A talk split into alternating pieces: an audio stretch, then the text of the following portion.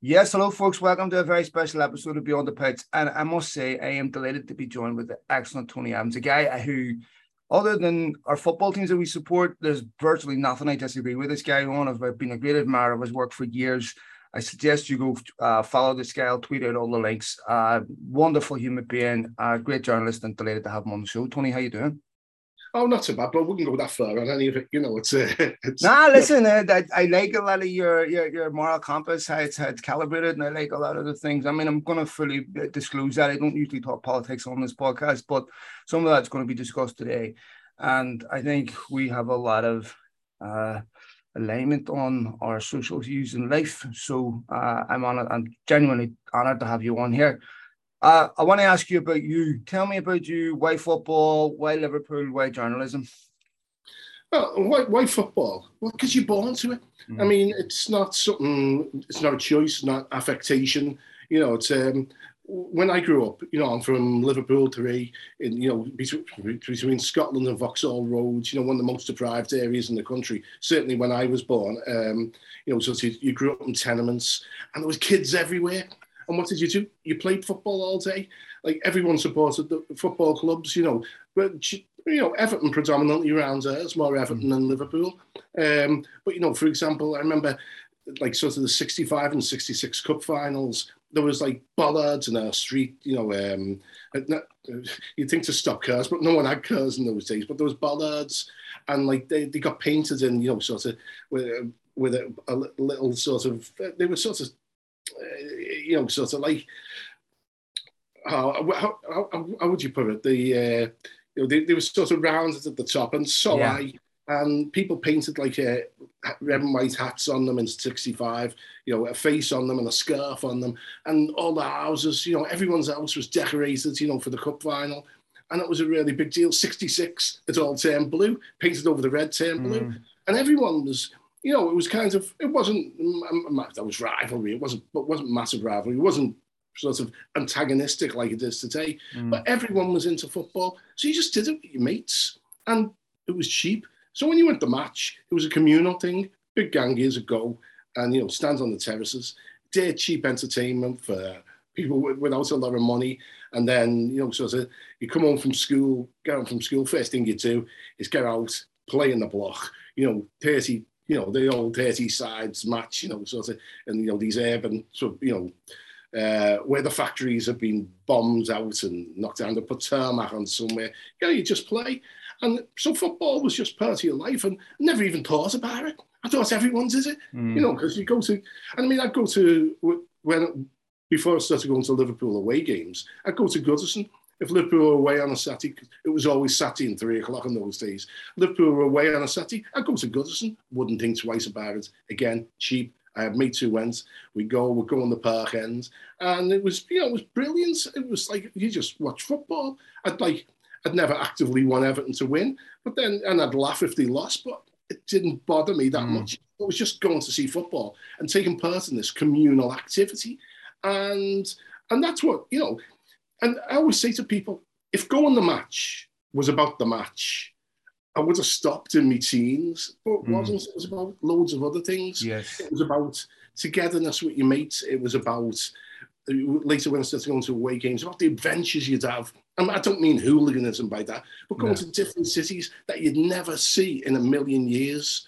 You're going and drinking their pubs, meeting people there, seeing what they were like, and a, a different. And it was just, you know, that that idea of travel I mean, Scousers always travel because it's a port city, you know, and sort of the people I looked up to were, were people who went away to sea, dockers, you know, that sort of thing. But by the time I was getting into my teens, the port had shrunk.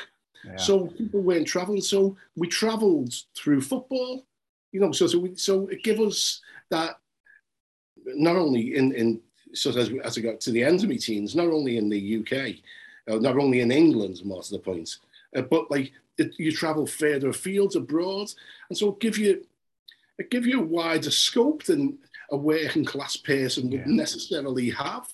You know, and um, so that that's why football, and and you know, of course, you're like, I, I, I, I you know, sort of, you go and watch a lot of football, so you you find you know about a lot of football, and and later on, and that became a career, and because of circumstances, really. So you know, I kind of fell into that. Well, it's funny because it was some unintended consequences, and one of the things is gives you a great geographical knowledge of the world being a football fan. And I don't know how many times wherever I've been in the world, I've been in four certain places, in particular obscure parts of the world, primarily because of football, and it always resonates with people no matter what. You, you put you touched on a point there that was quite interesting about how pointed the rivalry has become between Liverpool and Everton. Now, occasionally there's tragedies that transcend football that unite the city, which it should. But why has it become so pointed over the years? well, the the H word, Heysel. You know, it's like, um, mm-hmm. and that that really was the turning point. You know, it's um, and and it wasn't a turning point immediately, because you know in the immediate aftermath of Heysel, like the you know the Everton the club, the players and the fans were in general support of, of Liverpool. Mm-hmm. I mean, mm-hmm. but let's not deny this. We played a big role in the events that happened that day. You know, our behaviour had a, a huge role. There was a causal chain, I always say. You mm-hmm. take any link out of it, people don't die. But, of course. But our behaviour was one of those links. And that contributed to 39 people dying. So no one can ever feel good about that.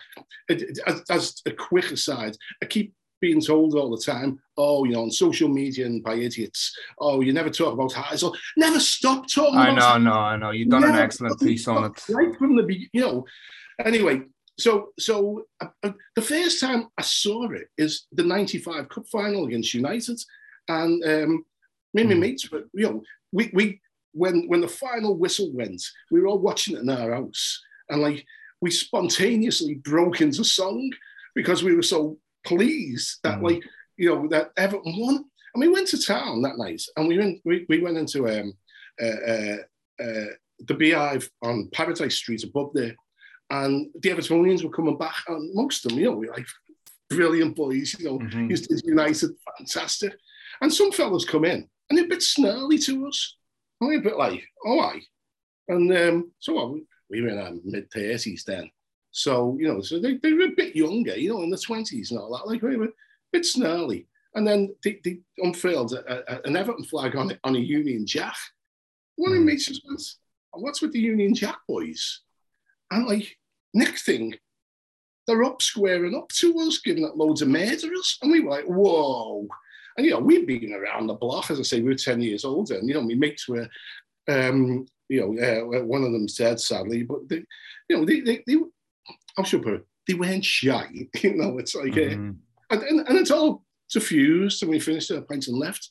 And we were like, what's with those Evertonians?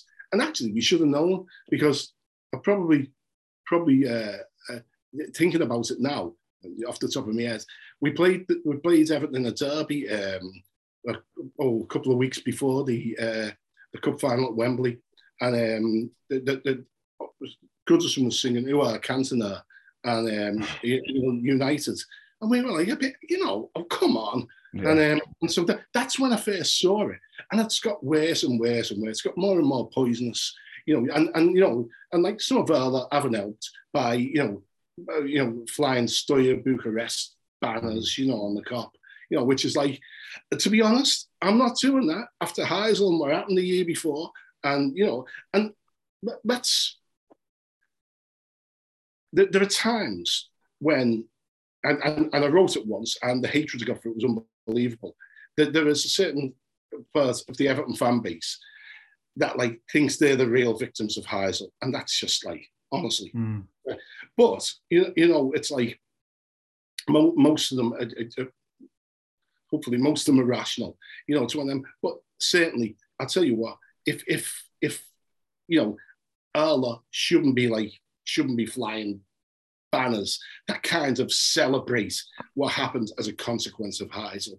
you know, because it, it is, you know, it, it is, you know, one of the ugliest moments in the club's history, and certainly the, the most shameful moment in the club's history, you know, and and and so that's that's clear. So so unfortunately, yeah, it's got pretty poisonous now.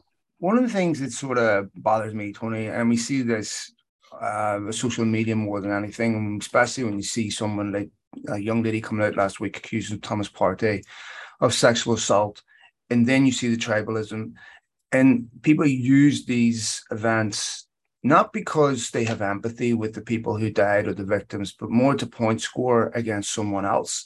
Oh, and yeah. it's using these tragedies, and me, to me, that's as disrespectful as, as, as anything else to use these people and their deaths to, to point score against someone you don't like rather than having legitimate empathy for the victims, which is I think um, incumbent upon some of the older fans to try to shape some of the younger fans who look at everything through a tribal lens and not objective um, to educate and say, look, there are some things that transcend football. There are human experiences that have nothing to do with how much you love your football club. It doesn't make you a better fan because you revel in someone else's pain. These are things that are transcend football. I've talked to Margaret Aspinall on my podcast, which um, and growing up in Belfast, I'm, I'm well aware of uh, the sense of injustice.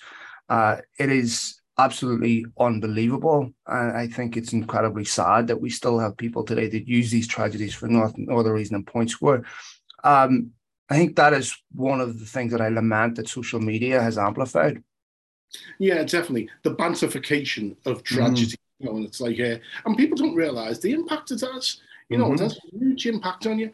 And, you know, it's like, I remember, do you remember the, the, the time um, on the Saturday night Everton played at uh, the Emirates, and like with about a quarter of an hour to go, 20 minutes ago, there was an announcement the last train had been cancelled to mm-hmm. Liverpool mm-hmm. that night, and you had to go, and all the all the uh, Arsenal fans were cheering and laughing.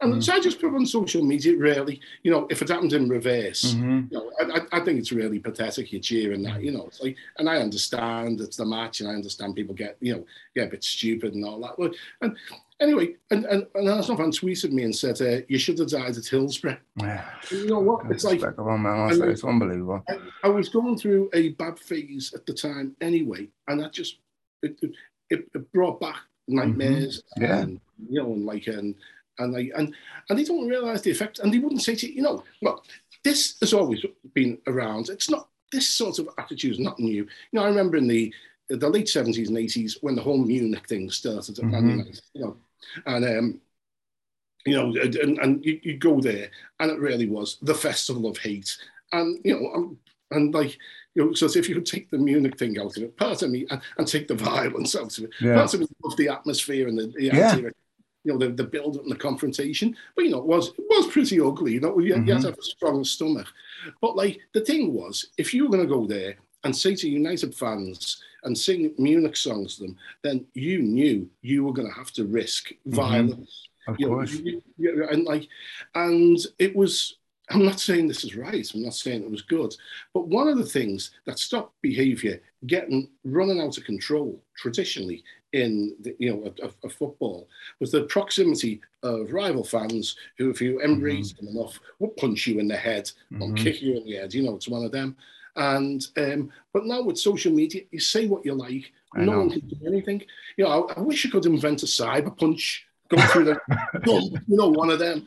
And like um, you know, and I'm not saying they were better days because they were they were they were demonstrably worse. And I'm not justifying hooliganism, but what I'm saying is, if you're going to indulge in antisocial and obnoxious behaviour, generally you had to take your chances and you might end up feeling sorry for it. Whereas, what have you got here, um, you're not even going to get Twitter banned for most of it. I think Mike Tyson summed it up best. Social media made people way too comfortable with disrespecting people without getting a smack in the face for it. Yeah. And I think that's, you know, it's a metaphor, it's an analogy, but I think it's, there's some truth to that, you know, yeah, and, and, we know it's you know, despicable times. I remember one, one time in particular, I was in um, I was in with uh, I went with the Anfield Wrap to Bray. You know, so brilliant night. You know, it's like sort of you know the full house there and, and and tremendous time. I was at the bar beforehand. A fella comes up to me and he goes, um, he goes, oh, oh, can you can you unblock me on social media? And I don't I don't block. You know, yeah. you have to really. Oh, Same here. Well, these days I do. If people call me a drunk, I block it. If yeah, they use totally. anti-Scouse, which which is, has its roots in in Irishness, anti-Scouse, anti-Irish tropes mm-hmm. about being a drunk. Mm-hmm. Boom. You know, just because they disagree with you, your opinion, they call you drunk. No, yeah. gone. You know, mm-hmm. one of them. I, totally I, agree. I'll argue with you. But like this, I, at the time, I didn't do that. So I hardly ever blocked. So I, just, I don't block many people. What do you do? What did you say? He said, oh, I said your mother was a whore. I said, you've got the balls to come up to me in this bar and say What? that. And he was like, I was drunk. I said, Okay. I said, "I backhand you. I said, like, no, I won't unblock you, you dickhead. I said, you don't want to drink if you want to. Jesus Christ. No, it's like I, I you, just think to yourself, and uh, you know, yeah, I've, I've had I've had that sort of thing on a number of occasions, and like people are like, oh yeah, yeah, I've had a few, and um, and I, suppose one of the problems as well is with, social media, you become familiar with people, and I think to a certain extent, you start thinking you know them, and you start thinking Mm, you can say things that you can say to your mates, and but you can't because they're not your mates. You don't know. Mhm. them.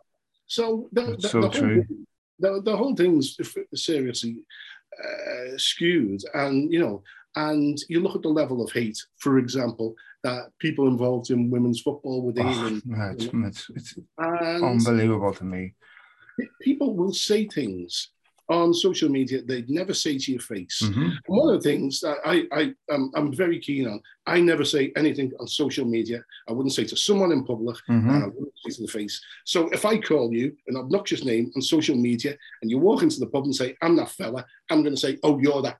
Yeah. Yes. Uh, Hundred percent. I I completely agree. And it's a permanent record. Whatever you put on there is a it defines you in many ways. And look, when you get a large following like you have, inevitably, such as the ratio of you know, get a hundred people, ten of them are going to be dickheads. You're just going to get some of that, but that doesn't mean that it doesn't impact people on the other end. Look, I am also friends with a lot of boxers, and we'll get to this in a minute. And these are people that are defined in society as the alphas, you know, the, these are people that are also struggling with mental health issues due to a lot of the darkness that they see on social media with people being you know, disgracefully insulting with no filter.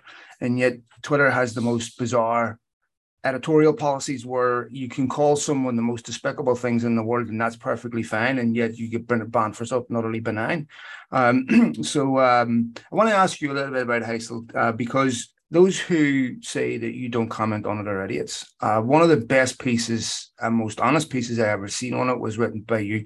And look, Tony, my first introduction to these topics were through the lens of a Manchester United fan, which are naturally biased, and I was looking for certain outcomes. So I wasn't, and I was a young young man, of course, and I wanted the evidence to fit my view, and so I had a very toxic view of both Heysel and Hillsborough. I was later educated properly on Heysel Red Tail Report and realized how wrong I was. This is why I meant that it's incumbent upon older fans who should know better to educate younger fans, but truth of what really happened here.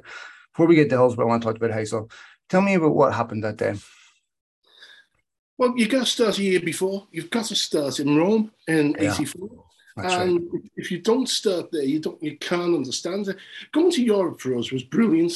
You know, um, we, you know, we, we didn't get into a lot of trouble in Europe. You know, I, I've said many times before, our boys at the time would rather rob than fight. You know, Mhm. and yes, it's a stereotype about Scousers, but you know, the part of it that's true. And you know, the, the, the, there was within a you know, so if you're old enough to, to go in those days, you'd refer to the, the away mob. It didn't mean necessarily a hooligan thing, and it didn't mean it wasn't like the ICF. You know, you didn't have a name. It's just the overall group. And in our away mob, there were three real factions. There were the the drinkers, who were the overwhelming majority, the robbers, who were a substantial minority, and the fighters, who generally were a tiny minority, who were treated with a certain element of scorn. And now that didn't mean uh, our boys, and, and generally it was boys, you know, sort of y- young men and that, were, you know, weren't capable of violence because if provoked, yeah, you know, it was one of them. Of course. So, so you know, it's like, but we, we but Europe in particular was a release because you didn't get the, um, you know, when you went to away matches in the 80s, it's less now than it's ever been. But when you went in the 80s and 70s, our accent was criminalized Mhm. more than anyone else's for historical reasons. But our accent was criminalised. It was Explain that, Tony, for historical reasons. What, what do you mean by that? Well, Liverpool's always been, well, Liverpool has- hasn't always been the rogue city. It used to be Tory town. It used to be the second city of the empire. But after the famine, after the Great Hunger, it became a rogue city when uh, uh, it, it, it's it's it's political and religious. Oh, that's interesting. I didn't know that. It used to be yeah, yeah. second city.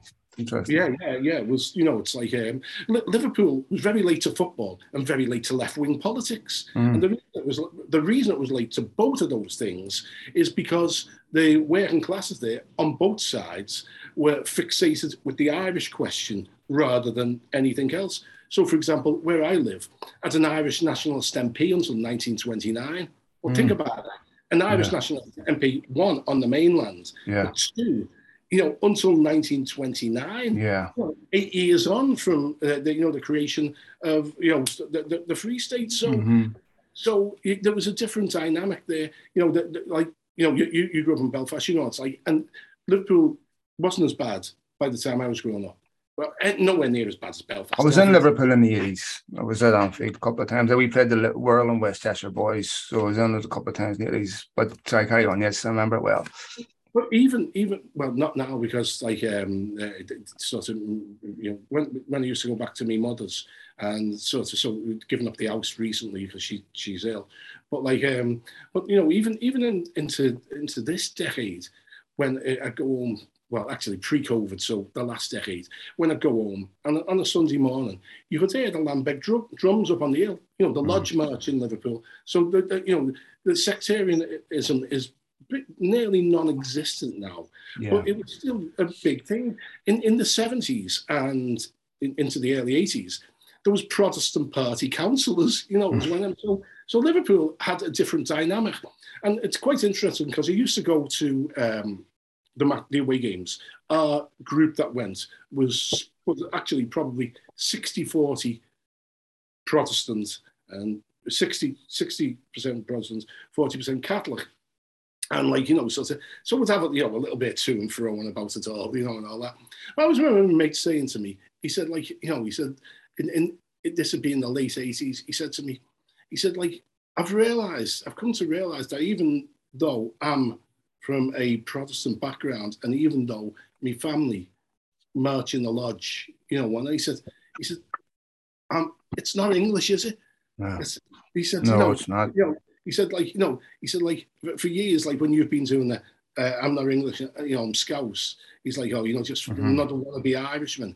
He said, like, he said, well, I've, I've, come to realize that's not what it's about. He said, our culture is so different to theirs. Mm-hmm. He said, they don't understand it. He said, when I'm English, yeah, none of us. And I'm like, mm-hmm. no. Finally, you know, it took mm-hmm. a year, it took a decade yeah. to get to that point. But you, you realize, so, so it's a very different dynamic and it's a very different mindset and and and, and obviously you can actually change the you, you can obviously I've written books of, of history history of sorts football history but I've also like done a lot of research into the background of this.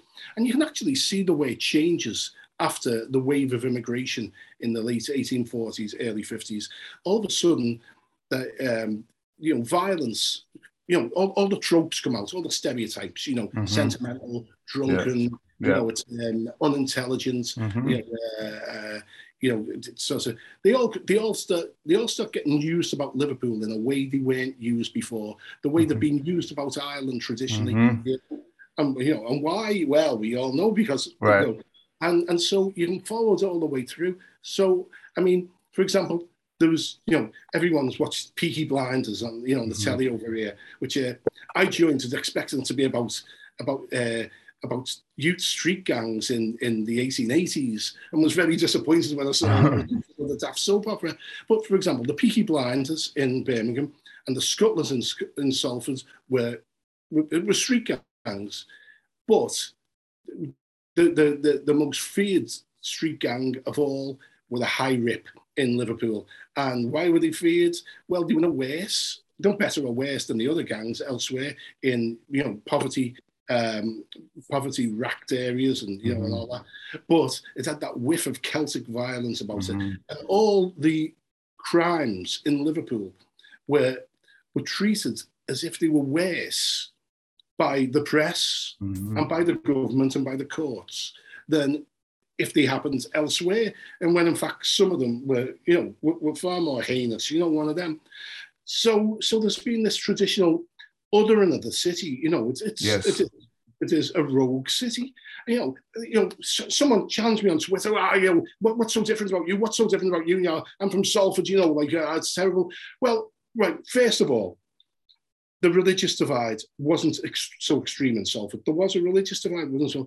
Secondly, the, the you know the, the, a civil war never nearly started on the streets of Manchester in mm-hmm. 1909. I mean, it was in, within the living memory of people I knew. You know, sure. yeah. growing up. Um, you know, they, they never sent gunboats, you know, on, onto the airwell to, to threaten to shell the city when mm. they went on strike. You know, it's like, um, you know, obviously you can go back 100 years previously, almost nearly a century, and you have Peterloo and all that. And Manchester has always been a radical city. One of the things I hate is this Liverpool fan singing Tory, Tory, Man United. Yeah. Come on.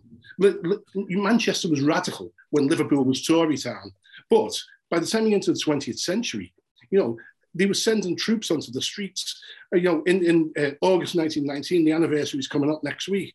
You know, uh, uh like 400 yards from where I was born and lived till I was 29. And actually, it's 400 yards to where my mother's house was until last, you know, uh, in fact, earlier this year, it got rid of it. You know, it's the spot where where troops opened fire on the crowd, wow. uh, in, injured 15 and killed two people. You know, like, and I, I grew up with people who actually remembered it, who remembered, yeah. you know, they, they, were there and would talk about it. And, you know, as, as she walks along, they go, yeah, that's where the army shot. You know, so it, it's these things made Liverpool, and also, you know, when when the media coverage of it, you know, it's like the troops have to be called out in Liverpool and shoot people for the rest of the country. You know, mm. that's so. So Liverpool was, you know, was othered very much so, and it's been an outsider city. And as a response, our attitudes grew up like that. And, and again, one of the, the, the, the tropes that come from Ireland and settled in Liverpool is the thief. You know, yeah. they'll, they'll mm-hmm. rob anything. You know, it's one of them. And so, you know, so you go, you go to London in the 80s and like you go, you know, 20 pound note into, into a pub and they'll be like, whoa, look at that. You know, oh, no, no, no, can't take that. But it, I think, Tony, in some sense, there's a very unfair framing of crime. I mean, we're sitting here, uh, and I, if you're making a hundred grand a year, the, the the the probability that you're going to commit and commit petty crime is extremely low because there's no need to it. The cost benefit, you know, why would you do it? Yet when people steal the life savings of the country from behind a computer like they did in 2009, it's not framed as crime. One person went to prison for that, and that was Bernie Madoff because he stole from the rich and not the poor. So it's funny how crime is framed. We see Wells Fargo who will launder money for cartels and get a get a cost of business doing business fine for that. Um, and they're the reason why cartels are still in business because they need to send all that money somewhere. They they, they bailed banks out in 2009. We see Wells Fargo stealing from their, their customers out here. It's not framed as crime, but if you walk in and steal a 20 pound note, you should be put in prison for the next 20 years because it's indicative of. So to me, there's a correlation between the social and economic decay in certain cities and the predilection to certain types of crime because it's some of it's about survival some of it's about people that have nothing and they've been completely abandoned yeah and you know and i'll be completely honest about it. when i was growing up it wasn't considered a crime where i come from to steal from people who can afford it. By mm. that, I mean jobs, shoplifting. I mean from banks, you know, from uh, sub post offices, that sort of thing.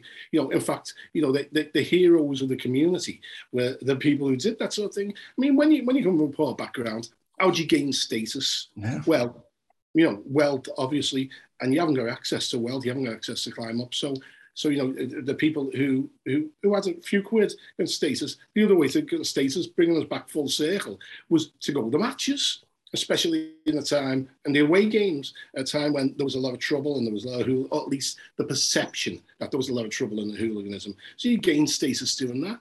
So it was an easy way to gain status by going the away games. You know, it was like, um, you know, we went on the ordinaries rather than the specials. You know, for those who don't know, they used to put on special trains, which would be uh, outside the normal timetable and, and take you to, you know, the other cities. And they'd have um, a, a, big police escort, be met, you'd be marched up the grounds. But the ordinary trains were what elsewhere they called service trains and so they would be scheduled timetables, and you could you could if you went early enough get under the radar of the police, get out in the town. You know, it's one of them. So we on, we, you know, we we take the special, and that got you status. Um, and I'd love to just juxtapose, juxtaposition, easy for me to say, of, of, of, of, the, of the words and, and the subversion of language, you know, because like the ordinary was like, you know, you think are oh, normal and that, with, you know, ordinary boys were the elite. You know, if you went on the special, you wanted a lump of mass. There was nothing special about yeah. it. You'd walk into the Yankee, you know, like um, on Lime Street, the American bar, at like, um, you know, I don't know, half nine, you know, when the special got in at six. You, know, you walk in and everyone would be like, the ordinary's in, the ordinary's in.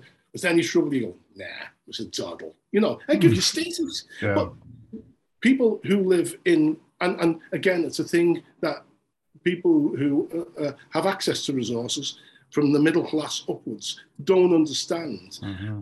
the quest for status from people from poor backgrounds and the kind of you know they, they, they, they think it's stupid what might be stupid to you but wasn't stupid to me in my 20s mm-hmm to bring the conversation back to Heysel, so wait, you went away to Roma. So tell me what happened the year before, because that was the antecedent to what happened, of course, at um again, at 85. Again, social media. It's like we played we played Roma in the Olympic Stadium in Rome in the final. Mm. And um, we we we only took up eight thousand tickets out of the eleven on offer to us, and people now just go, "Oh no, don't believe that," you know, because you see things like Paris or you see things like um, well, Kiev or Madrid, when you know people just turn up to go to bars in these cities and be part of the whole thing. You know what?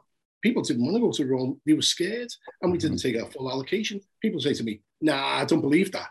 Well, actually, I've done the research. Yeah, I've gone back and took out the papers. But anyway, so eight thousand went to Rome. When we got to Rome, I'd never been in a more hostile place. And, mm. and 1984 from the summer 1984 19, summer 1985 was the most violent year of experience. It was it was it was a madhouse, but we'll come back to that. Um, and the uh, Rome had decided that Roma had already won before we got there, and so the, the whole city was decked out. Um, you know, sort of with European Cups on Roma banners, and and and their their boys were out in numbers.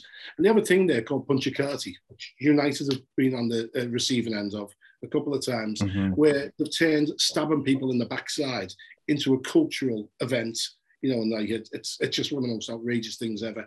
You know, um, you know, it, I, I, ran a campaign to get the 2009 final taken away from them. I knew it wouldn't work, but the Times of London were mm-hmm. calling mm. Rome Stab City. And if you go back and look at the you know, look at the record, it's absolutely horrifying. Oh, you United played there 2008, and same thing. Uh, police battered them too. So yeah. yes. yeah. So, so uh, was it 2008 or 2009 the final? Uh, I'm, getting me years. Anyway, it doesn't, um, doesn't matter. It's it's uh, so anyway. Yeah, 2008 was Luzhniki, was Moscow. Um, so yeah, yeah, 2009 was, yeah. yeah. Um, so anyway, so we went there and we got there, and it was one of the most hostile places I've ever been. You know, we we were under attack from the moment we got there. And when I say under attack, people might go, "Oh, you know, vain, glorious language and all that."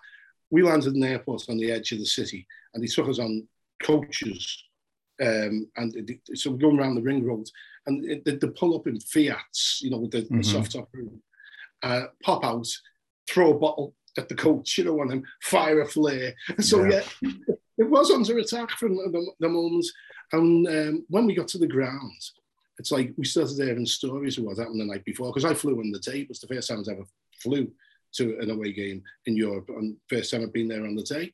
Um, and we had stories of like you know beatings and stabbings, and like we were a bit like, oh, you know, it's like anyway. When the, the, there's a picture of me with me brothers and me mates um, after the penalties, and like they're they're celebrating to the camera, and I'm in the background like like, like with mm. the goal and stuff. And I can tell you what I was thinking at that moment. I was thinking, "Fuck, we've got to go outside now." and, um, I've never seen such rage. They, uh, they, they, they, they, they, they, attacked us. We mate's dad was stabbed in the kidneys and nearly died. A 16 year old son, when he tried That's to get the, the alert help, like got his nose smashed by a, a baton. And it was madness. It was like the police tear gassed us. And the only thing that saved us was uh, Lazio. Lazio turned up on numbers to to rub us in with the Roma, and they were like, when, when we were in retreat, they were coming the other way, and they're like, "Oh yeah, we fight together," and I'm like, "Well, yeah, yeah, we're right behind you." Off the other way, you know, one of them, and it was it, it, it, was it was ugly. And when, when he got back to the city, it was the, the, the tales were, were horrible, and like we felt that the British press, which was obsessed with the English disease, mm-hmm. like didn't give enough coverage or credence to what we've been through. And why is that? Well, yeah, you know, who cares about those scouts? Well, this kind of happened in the Champions League final this year when it came about the tickets, of course, which was disgracefully misrepresented in the beginning. Saying, uh, yeah. so yes, I know there's a, it's, you know, being a Liverpool fan, I accept as pejorative to some media in the media, Kelvin MacKenzie, yeah, we'll get into that. But yes, go ahead. So, so anyway, so we, we so all through the year, you of put it out of your minds. and then 1985, the finals are looming, and we draw Juventus in the the, the, the final, and you're like, now on on in in in in, in the, the the ale house we used to drink in the Yankee and the wine lodge and all that, and on the trains going to matches, it wasn't a case of oh great a chance to get back at the Italians, it, because we recognised that Turin was further from Rome than Liverpool was for London, and mm-hmm. we, we understood that you know they could uh, Juventus couldn't be blamed for what Roma fans did. But the one thing is, we the ultra culture and all the stabbings had like got everyone on edge. And what people were saying is, no Italian will ever do that to me again. You know, and so mm-hmm. we went we went with a bad attitude.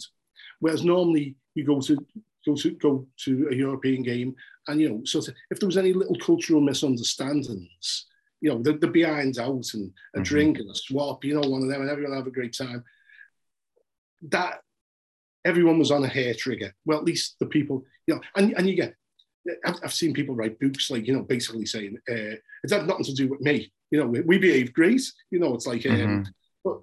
They, didn't mix in the circles I did. Sure. In the circles I, in the circles I mixed in, you know, people were like, that's not going to happen to us again. Mm-hmm. Someone went on a hair trigger, and and and then there was the other components. It's like, and and and including and including us in this, the British are so stupid and are so narrow-minded. Even even us, it's like the rumor, the word around Liverpool was that Belgian beer was weak and like nowhere near as strong as British beer. So all these fellas who were drinking like eight, 10 pints of 2.8% mild mm. or 3.2% bitter are like, ah, you know, their lagers like piss water. And they go over there and they try to drink like a pint of 2.8 miles. And about three o'clock in the afternoon, no, You know, everyone's you know cabbaged. So they, they were they were the two main factors. But but the main one was this suspicion and this concern that the Juventus ultras would be like the Roma ultras, which, you know, some of them were, some of them weren't. And and what again, even when they had the television coverage of Heysel over here, it's like they cut when they realised what had happened, that the people dead. And so the, the, the, majority of the people in this country didn't see, you know, uh, like the the Juventus ultras coming out into the pitch, coming round the pitch, attacking the Liverpool end. Everyone's seen the famous picture of the fellow with the start and gone, and it just went off the scale. And you know, it's like, yeah, you know, you you, you if if if indeed the Juventus fans realised early on that there was people dead and the extent of, mm. of, the carnage at our end, then I'd say it was completely justifiable. I'm not sure that's true. And one for me, the, you know, when I look back, you know, I feel it's strange. It's it's it's something. It's not quite shame. It's somewhere between shame and embarrassment that I behaved like a dickhead that day. I didn't do anything really violent towards any Juventus fan or Italian, but I just acted like a drunken dick. So yeah, there's you know. What age were you back then, Tony? Sorry. What age were you back then? Were you like what? Twenty four. What, 24 you were? Yeah. So you know, it's um, yeah, uh, old enough to know better, mm-hmm. too immature to you know to actually put down to practice, and so. You, so you know you, you look back on it. I, I always the, the thing that's the, the, the few things that like. What's your worst memory from that day? My worst memory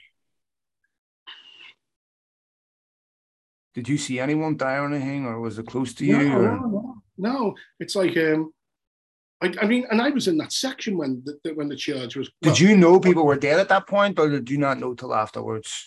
Well, we started thinking that people were dead when the delay in the game, you know, when the game was delayed for too long, and we are like, you know what, people might be dead there, and then they come out and kicked off, and we are like, oh, okay, and then at the end well, everyone left, you know, one of them. But we're like, oh, we'll stay and watch Juventus get the cup because no point in going out. Mm-hmm. You're not going to get on a bus, you know, you're not going to get on a bus back to the station. And, you know, so, so we were in no rush. And then we saw, you know, Michel Platini, you know, who everyone loves. And like, you know, it's, um, it, you know, it was, it, it, you know, as far as I'm concerned, he's just the lowest. He was dancing with the cup. And all the players knew. The players knew beforehand that there were people dead. Him and the team were all dancing around the track with the cup.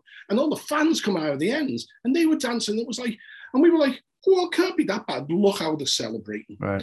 And I, I was on the boat, um, and I was I was on the boat coming back, and I, I, I drank too much and went into an alcoholic coma. And my mate, um, a, a mate of mine from Belfast, funnily enough, he's from uh, he's from Tigers Bay, Mm. And he come in and he, well. woke me up, he woke me up on 10 to 6. And like, and I was like, oh, I was like, you know, and he gave me a can. And I was like, I don't, I, I can't. You know, my mouth was really dry and you know, it just felt like crap. Mm. We got beat. It's been a long, long day. We knew something ugly had happened, but we didn't know how bad it was. But we didn't mm. think it was that bad. You're going to need it. Come with me. And in my mind's eye, I seem to remember seeing it on a television and it was BBC breakfast news at six o'clock in the morning. And um, looking back, I wonder whether that was true, whether it could have been radio, and whether it's just me.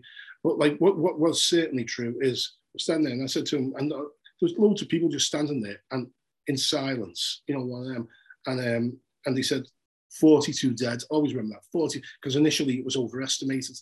42 dead, you know, after you know the European Cup final, and I was like, I couldn't believe it. Open mm-hmm. the can in one, you know, then go to the toilet, throw up, you know, and just just like, you know, mm-hmm. and, and that was the first I knew that anyone was dead.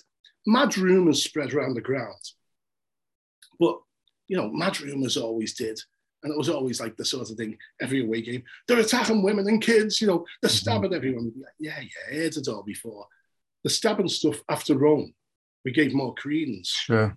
But like we, we I, I, I just, I, I couldn't believe it. I couldn't believe they played the game, for one. And, you know, because if I would have known that there were people dead, I would have just left. I couldn't believe played the game either. I even heard Platini said the game should never have been played. I mean, that was a major mistake. And, and, and you talk to the players, and the players will all say, very few of them will pop that over the parapet and say, yeah, we knew people were dead. Because reflect badly on them, they think. Actually, mm. I don't think they were young men still young, youngish men, mm-hmm. under loads of pressure, yeah. and told that if they didn't go out and play, then many more would die, which is complete. To be fair, it should up to be the authority to take that decision out of the players' hands anyway. They so that they're not put in that situation. The authority should make that call. But yeah, you're right. But but you know, it's it's one of them. I've said to a few of them over the years, "What would you have done had we won?"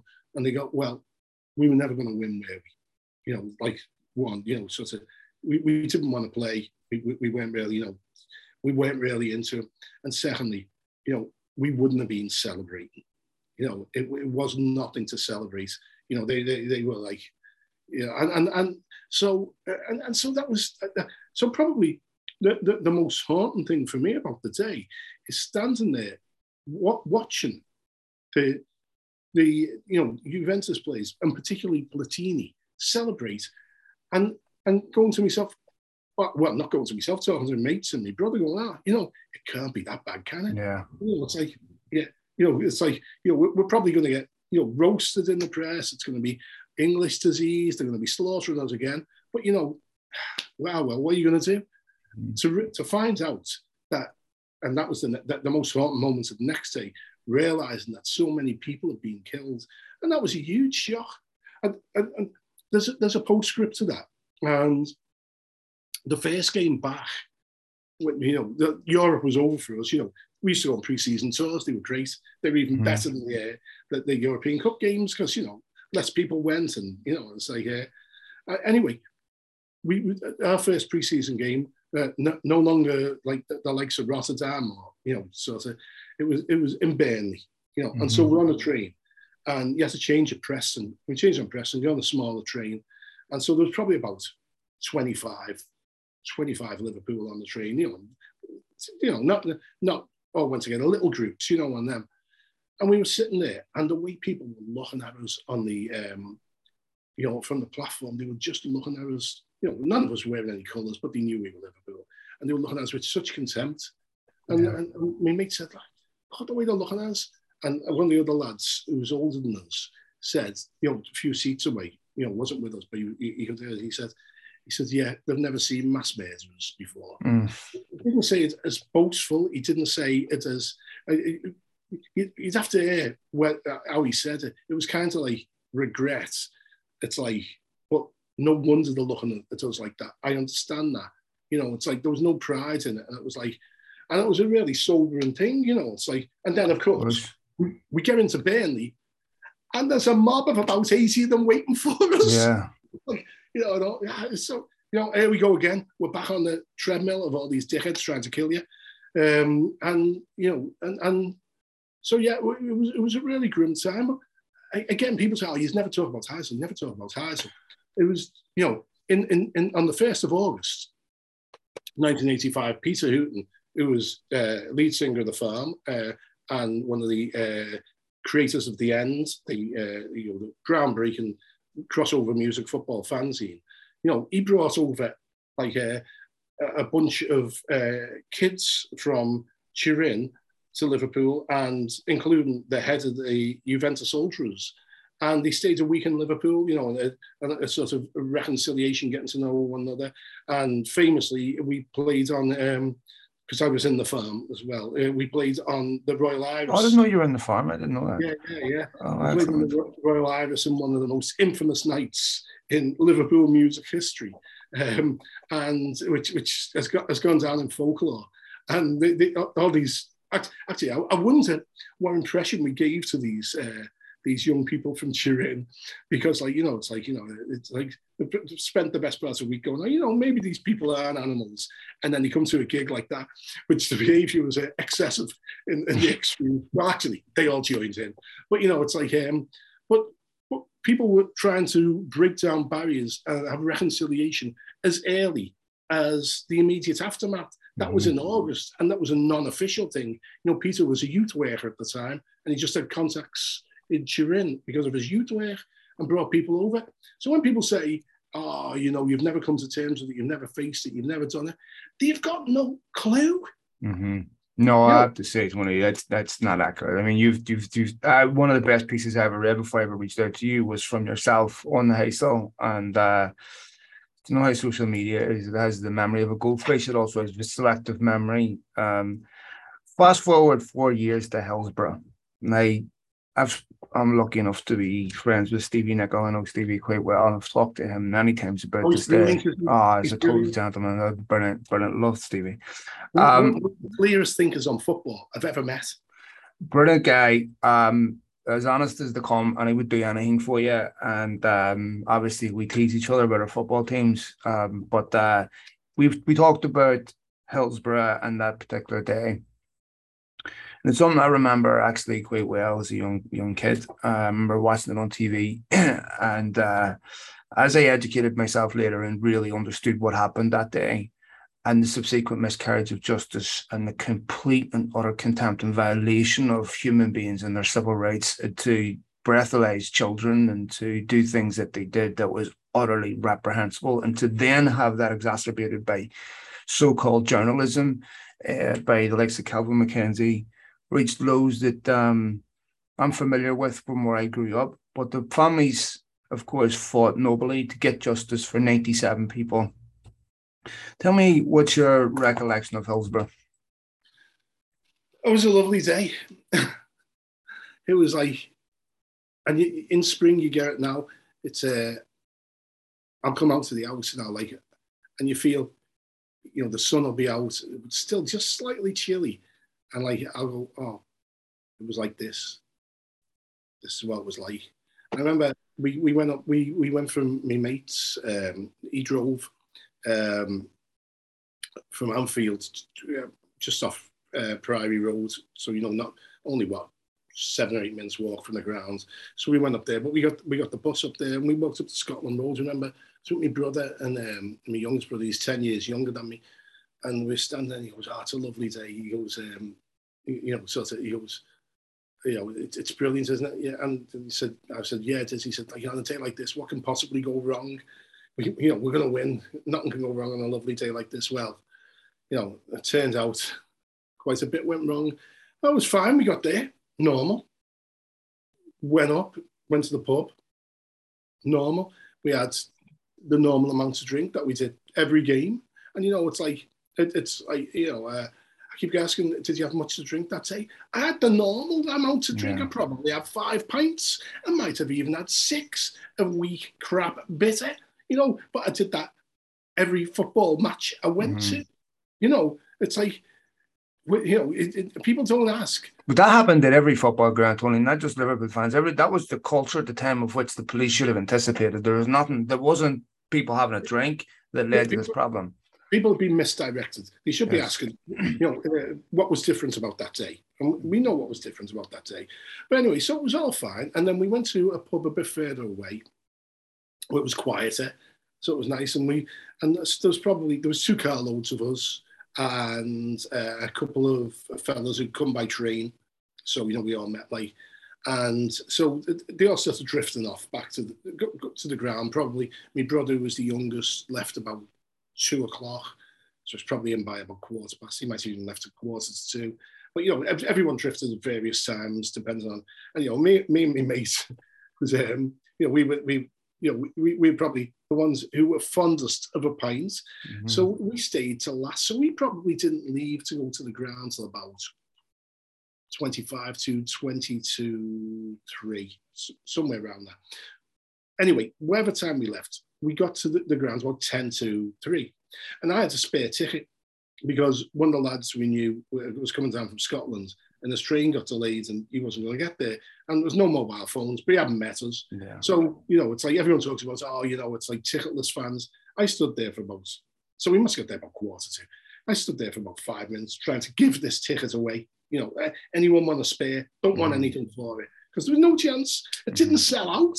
Yeah. You know, I mean, so it was one of them. So you're like, oh, oh, you know, it's like again, people these days don't understand when you've got a letter from the Pope, uh, you know, to, to get a ticket for a, a semi-final or a big game.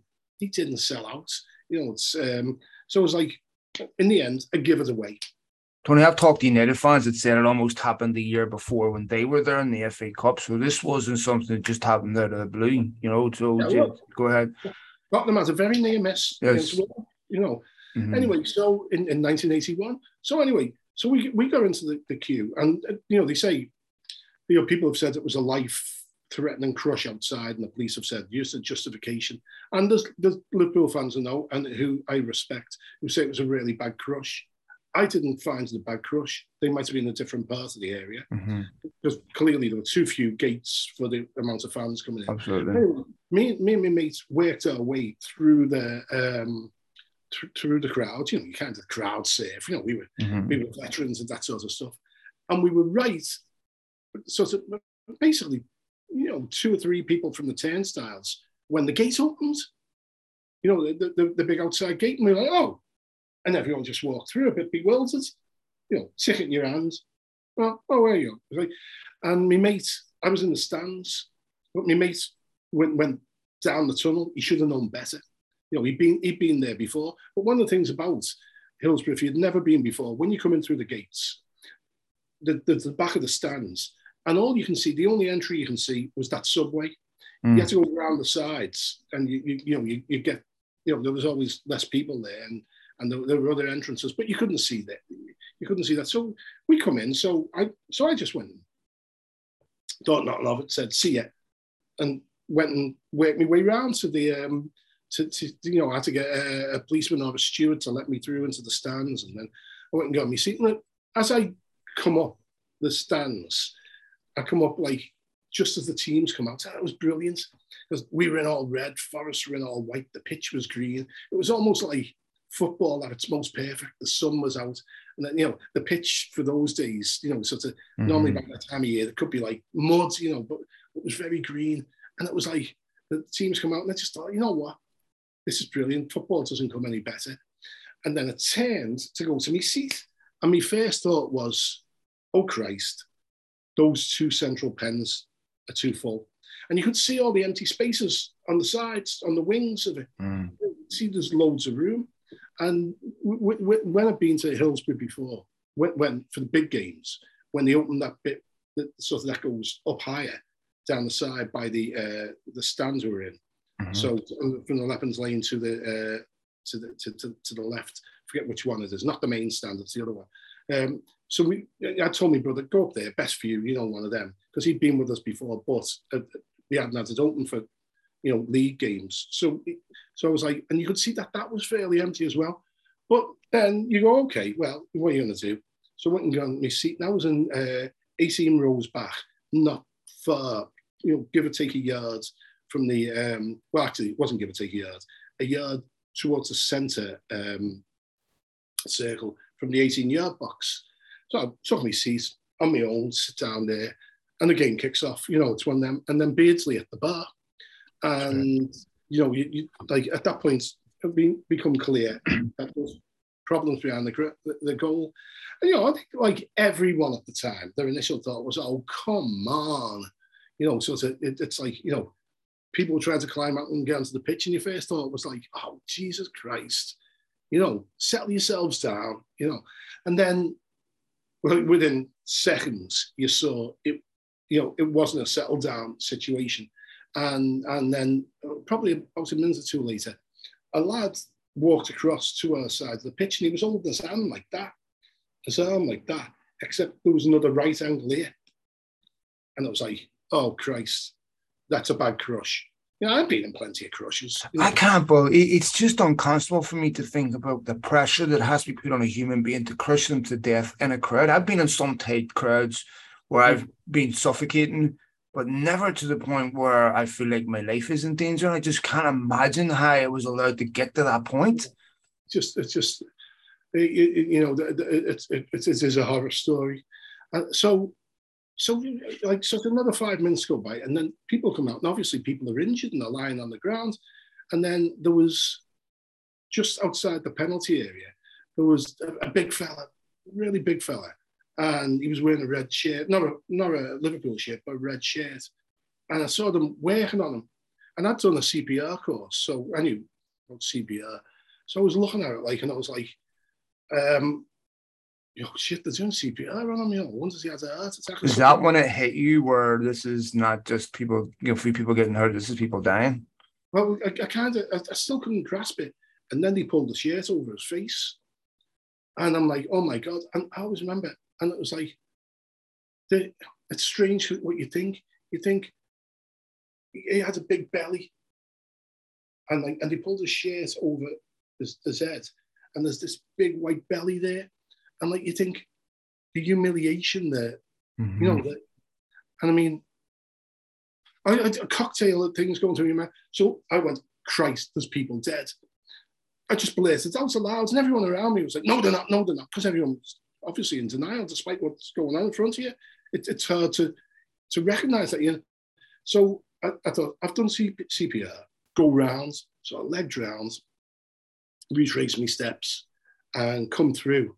And at the back of the Leppings Lane, where you, from the gates to the thing, it's a little sun, it's a sun trap. You know, it really is. And, you know, I've been there other years.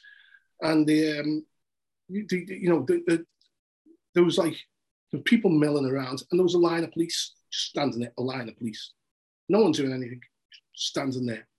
So I come round, and there was people on the floor, and like, I was like, walked across, and I was like, fucking hell, this is no time to sunbathe. And you know what the fucking British mm-hmm. are like. a little bit of sort. Everyone's out, you know, one of them. And like, and then I realised that they were dead. And I was like, Oh my god, I can't imagine. Oh Christ. So I went up. I, I didn't know what the police were there were doing. So I went up to one of them and I went, There's no one doing anything. It just didn't say anything, just stared straight ahead. And I was like, and I went, How many? And he sobbed. He, he, he sobbed. And I was like, So, I mean, it's not like they were, you know, this fella, it's not like they're inhuman and they're completely indifferent. He was obviously upset at what he was seeing, but he wasn't doing anything. And his mates weren't doing anything. He was still lying. Was that because Doc and Feeney gave the order for them not to do anything? Oh, we're getting into like, we're getting into some.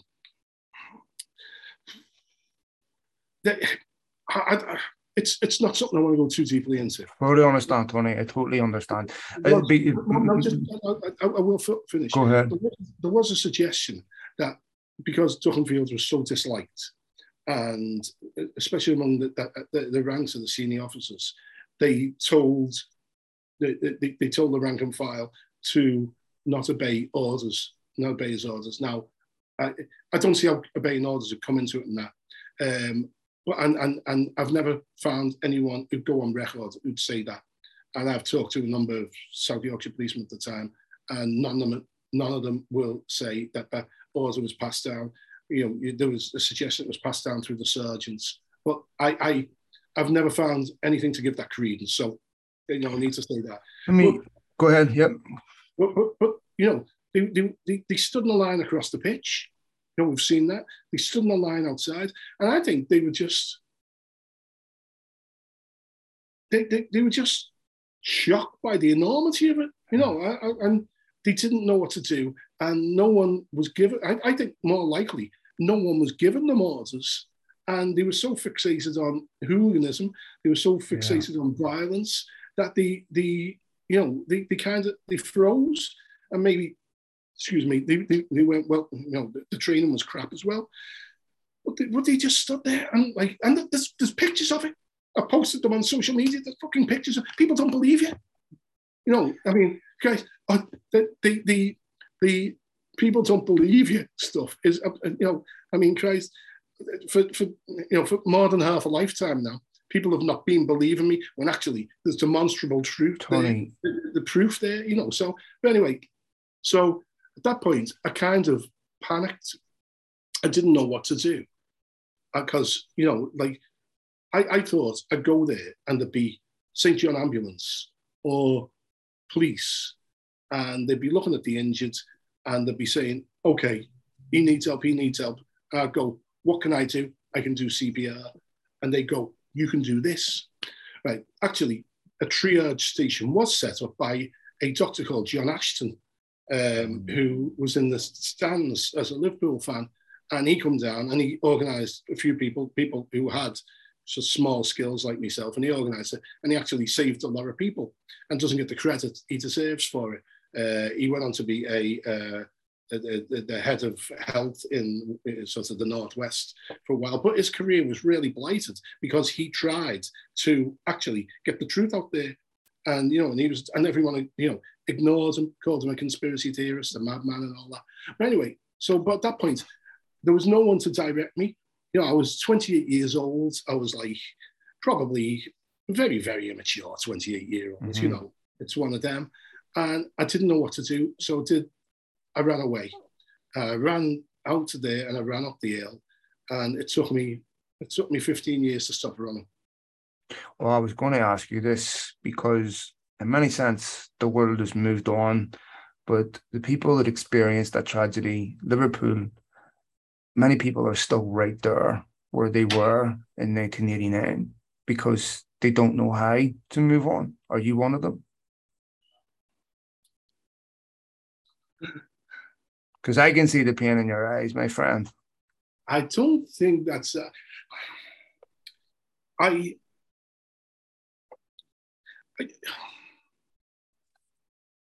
that's probably the most difficult question I've been asked. I've mm-hmm. been asked a lot of questions in these things. Uh, have I moved on? For, the, the, it was really bad up until the 20th anniversary, and around the 20th anniversary, it was it, it, it was it was gruesome. Um, after the independent panel, the flashbacks and the nightmares largely stopped. You know, in the term, and I haven't had flash. I used to have very, you know, God help me, poor wife.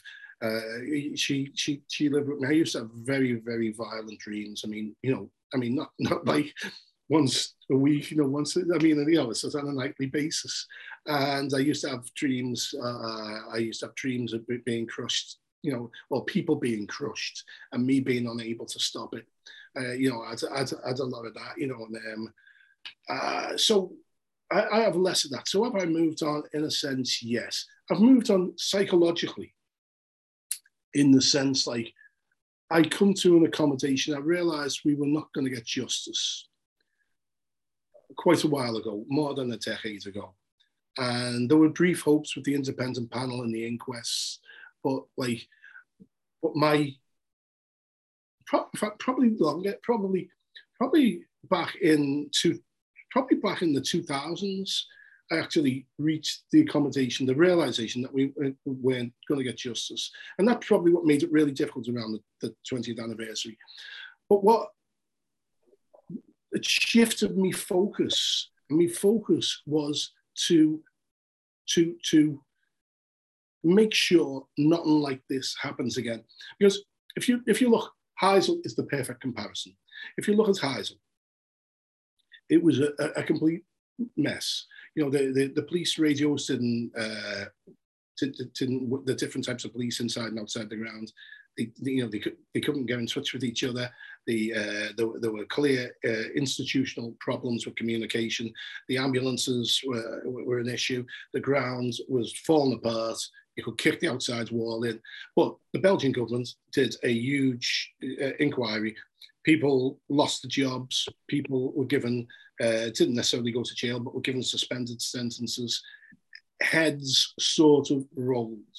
And what they did is they put together a comprehensive plan to go forward in the future to make sure it never happens again. That never happens at Hillsborough. And that's the big difference yeah. between the two tragedies. You know, people did go to jail, Liverpool fans went to jail. I'm not entirely sure that the people who went to jail were the ones who deserved to go to jail, but that's another story altogether. Um, you know, uh, you know, justice has to be seen to be done, except, of course, in the United Kingdom, where justice has to be avoided and a cover up has started. So none of these things, like so, all the things that should we should have looked at to make public events safer weren't. So, for example, you've got the Manchester Arena bombing, where all the same patterns as Hillsborough were there. People were, the victims were carried out on advertising hoardings, where we've seen again at least two of the victims died because they didn't get to the ambulance quickly enough because the ambulances were backed up and couldn't get to, to, couldn't get to the place like they were at Hillsborough. You know, 41 ambulances at Hillsborough and only one got to the pitch. The ambulances didn't get to the people who needed them. And the reason they didn't get get, get there were the same reasons as Hillsborough. Uh, the lack of communication between between emergency services, the, the lack of coordination, and the lack of a coherent response. And you know, and the thing is, we should have learned from Hillsborough, but we didn't.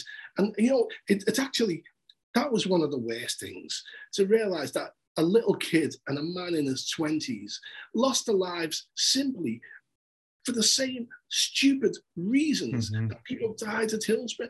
They were there to be saved and they, they weren't. And, and so I shifted my focus. And I, what I always say to people, it's not about me. It's too late for me. Mm-hmm. But anytime you, your family, your loved ones, your friends go to a public event, we need to be sure that they are safe, they're protected as well as humanly possible.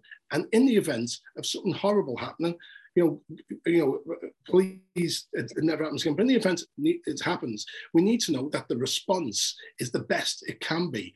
And if it isn't, what we need to know is that they will they will look into it and see why it wasn't as good as it could be yeah. and make sure the next time.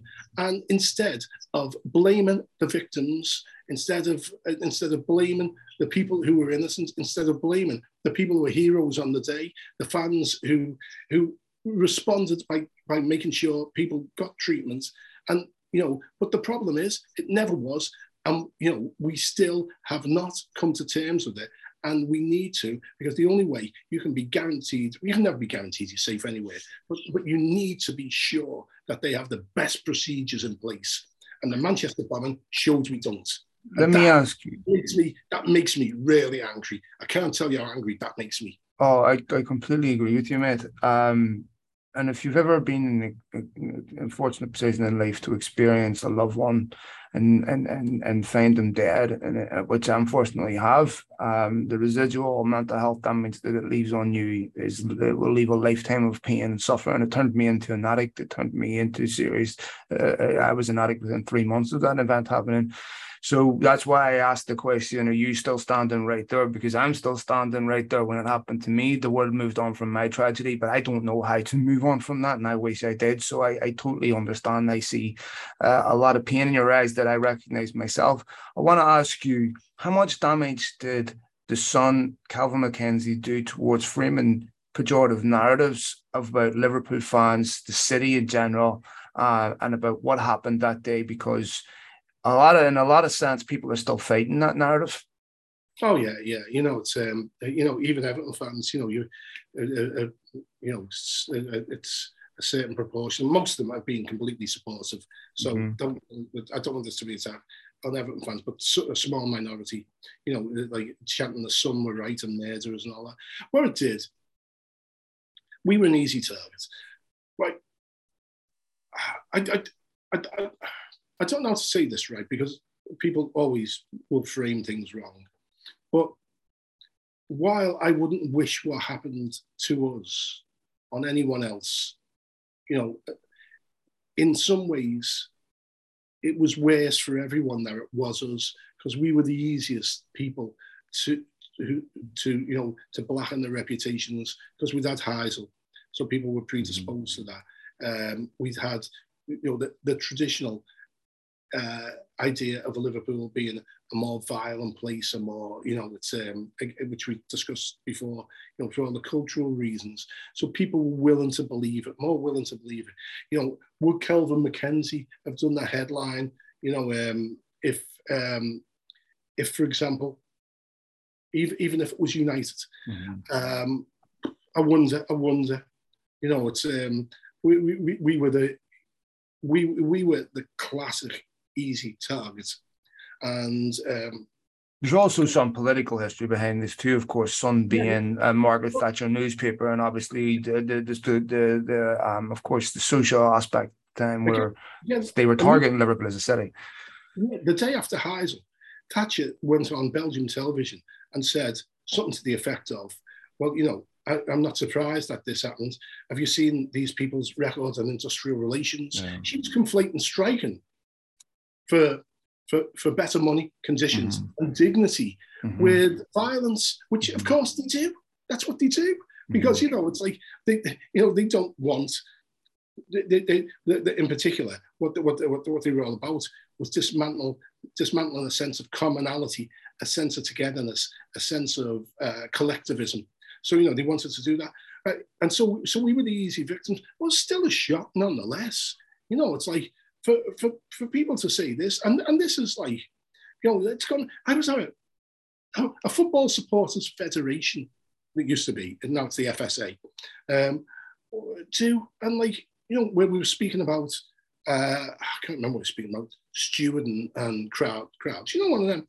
Anyway, you'd think in that sort of environment, you'd think, oh, it's a relatively in the jargon of today, safe space. I finished talking. Fella comes up to me and goes, you were at Hillsborough? I was like, yeah, yeah. And he also, yeah, I used to go to match in the 80s. I know what's like. He was, God, you were all bevied and tried to break down the gates, weren't you? Mm. And I was like, and you know what? I should have bottled him. I should have bottled him. And I didn't. Mm-hmm. And I didn't. And sometimes it took me all my moral fortitude mm-hmm. not to produce an act of gruesome violence there. Because every instinct in me wanted to. Every instinct, but you know what? I come home and then they don't see what you're like in your bed that night. Mm-hmm. And he committed an act of mental violence against me. And Kelvin MacKenzie, what he did psychologically, it, it, it was it was it, it, the, the impact it had on the entire city. Mm-hmm. And one of the proudest things is the boycott. which continues now, and you know, and it, it will continue forever because each new generation is, you know, it's a, and but but the, the, psychological effect and people people were desperate to believe it. You know, mm-hmm. there's a, there's a journalist, a very well known journalist, um, who has a great reputation, won loads of awards, who you know w- w- once said in my presence, said, well, you know, it's like, you know, the thing is, Kelvin had a point, didn't he? And like, and and and there it struck me. It's like one of the flaws in British society. A a man who appears urbane, liberal, sensible, will believe where a policeman told him, you know, mm-hmm. 30 years ago, at the time was 20 years ago, 20, 20 years ago, despite all the evidence mm-hmm. in front of you, which tells you that what the policeman said was, if not a lie, was misinformed. It's like, you know, it's a, and and and and, and that's the thing, you know, it it it, it lingers, it's, and it's coming back. There was a spell around the after after particularly between the Hillsborough Independent Panel and the inquest when I thought, you know what, people are getting it, and a lot of older people went, oh my god, come up to me and said, I'm sorry. For years and years, I thought that, and how could I be so stupid? Yeah, I'm one of them. And I'd, I'd say to them, no, you, you were told you were told this by people you should be able to trust, mm-hmm. you should be able to believe. You know, it's one of them. So I don't, you know, I didn't get angry, particularly people, but I, I sense that that that effect has gone, and we're through that, and we're in a younger generation who are back believing the lies, and I suspect it's only going to get worse. And you know, we're going to be fighting this rearguard battle for as long as I live, and and there's there's lots of survivors who are younger than me, and they'll be fighting till the bitter ends. But you know what? We're we're, we're, we're fighting a losing battle. Well, you're not in that profession, Tony. And then one of the things, there's an old old saying, "The pen is mightier than a sword," which you know what that means in shaping public opinion and shaping narratives. The media have a massive responsibility to inform. But it seems to me today that the media are incentivized to entertain more than inform. It seems to me that the such as the re- reductive nature of social media, what gets prioritized is what gets clicks, likes, downloads, not necessarily quality journalism. Quality journalism isn't always sexy. It isn't always going to get retweets and downloads and interactions. Sometimes telling the truth just isn't sexy. So now I see journalists getting confused with commentators, and they're very different. And commentators like that conflation because they like to call themselves a journalist. I'm always correcting people that I'm not a journalist because I don't perform to journalistic standard. That's hard. There's a massive difference between commenting on a story and and and, and and reporting on a story and creating it. Anyone can copy a Mona Lisa, not anyone can create it. Um, so, given social media and how it incentivizes people to put nonsense out there for downloads, virality, and everything else, and the role of the media the role of the media, in my opinion, is to inform, not to entertain. Um, mm. How do we thread this needle going forward? Because you're the storytellers, you're the people that are in, who, who need to tell the public what's going on behind the scenes, and yet I see our societies being torn apart into one side versus the other side. Uh, algorithms exacerbate this because it puts us in echo chambers, and most of us never hear anything that's about the other side. And, and I really worry about that going forward. How do you feel your profession uh, will, will look for the next 20 years? Well, it, it's, it is disturbing. Um, I, the, the one thing that gives me some hope is that we're, we're still very new in the internet age and we're still coming to terms with it. And I always thought it'd be good for journalism, the internet, because what would happen is that when you have wider access, uh, when you have um, social media and that, people start to see a gold standard of those who know what they're talking about mm-hmm. and those who don't know what they're talking about. Mm-hmm. That hasn't happened yet. Uh, it may never happen. And one of the things that is concerning, it seems to become increasingly obvious that people don't want arguments, they don't want to be educated. Mm-hmm. They don't want to learn. What they want to do is reinforce their own prejudices. Mm-hmm. Exactly right. Which is which makes it really, really difficult. On on the, the other side, you can I, I wonder whether this is a sort of spasm, a painful spasm, as a result of, as I say, the uh, the, the, the, learning how to use the internet and how to develop it. I mean, one of one of the, the, the good things I mean I've, I've seen is, despite all the you know the partisan, particularly in America, but it's the same here.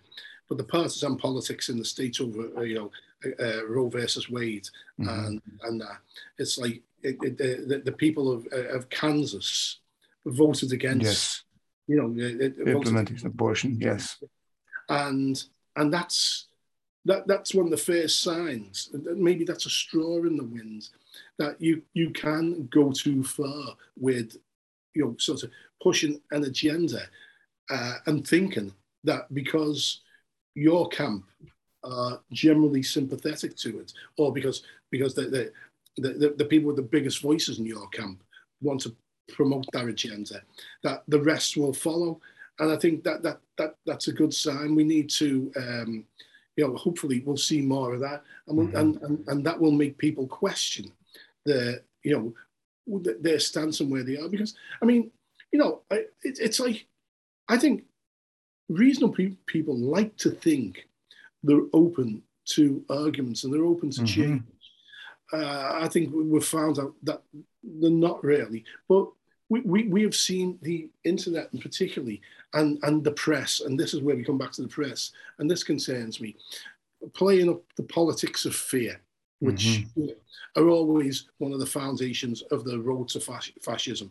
And it's, it's w- what we need. Uh, for, for me, the problem with journalism is that for too long, it's been almost exclusively the preserve of those from, you know, sort of, we won't say wealthy, but well-off backgrounds. Yes. You know, it's, and, and, and, you know, people who went into it generally, you know, you, you, you know, sports are slightly different, but you know, it's a, uh, you know, you look at the columnists in, in, in you know, the mm-hmm. United Kingdom, you know, it's like it, it's it's hard to find anyone who hasn't been to Oxbridge. You know, yeah, it's Robert Peston and all that. They they live they're on a social on a social plane that's different to me. I don't I get exactly what you're saying.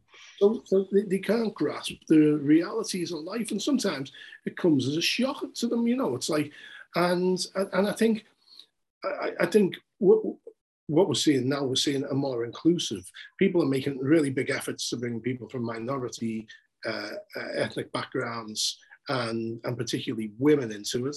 Mm-hmm. I mean, mm-hmm. it's like they, they seem to forget often the intersection between race and class mm-hmm. and and, um, and and gender, which you know still generally excludes people from the lowest social economic backgrounds, the working classes. So that hasn't yet been addressed and needs to be. There need to be more working class voices, more people who actually understand what it's like to live on the bottom layer mm-hmm. of society and think and, and and and this is the main thing is you know it's like because and, and, we often see it um, in journalism and, and to me in an, if you want to encapsulate the flaws in journal journalism it's a nutcase. In, in, in, in, in a nutcase. That that's a freudian slip. In a nutshell it's um you know it, it's all the you know the, the pieces that it's on where you know you, you can which explain to you how you can you, you know how you can take your money the furthest, how you can cook, you know, for next to nothing, and like, and what what they don't understand, they don't understand the circumstances that you know that that people live in.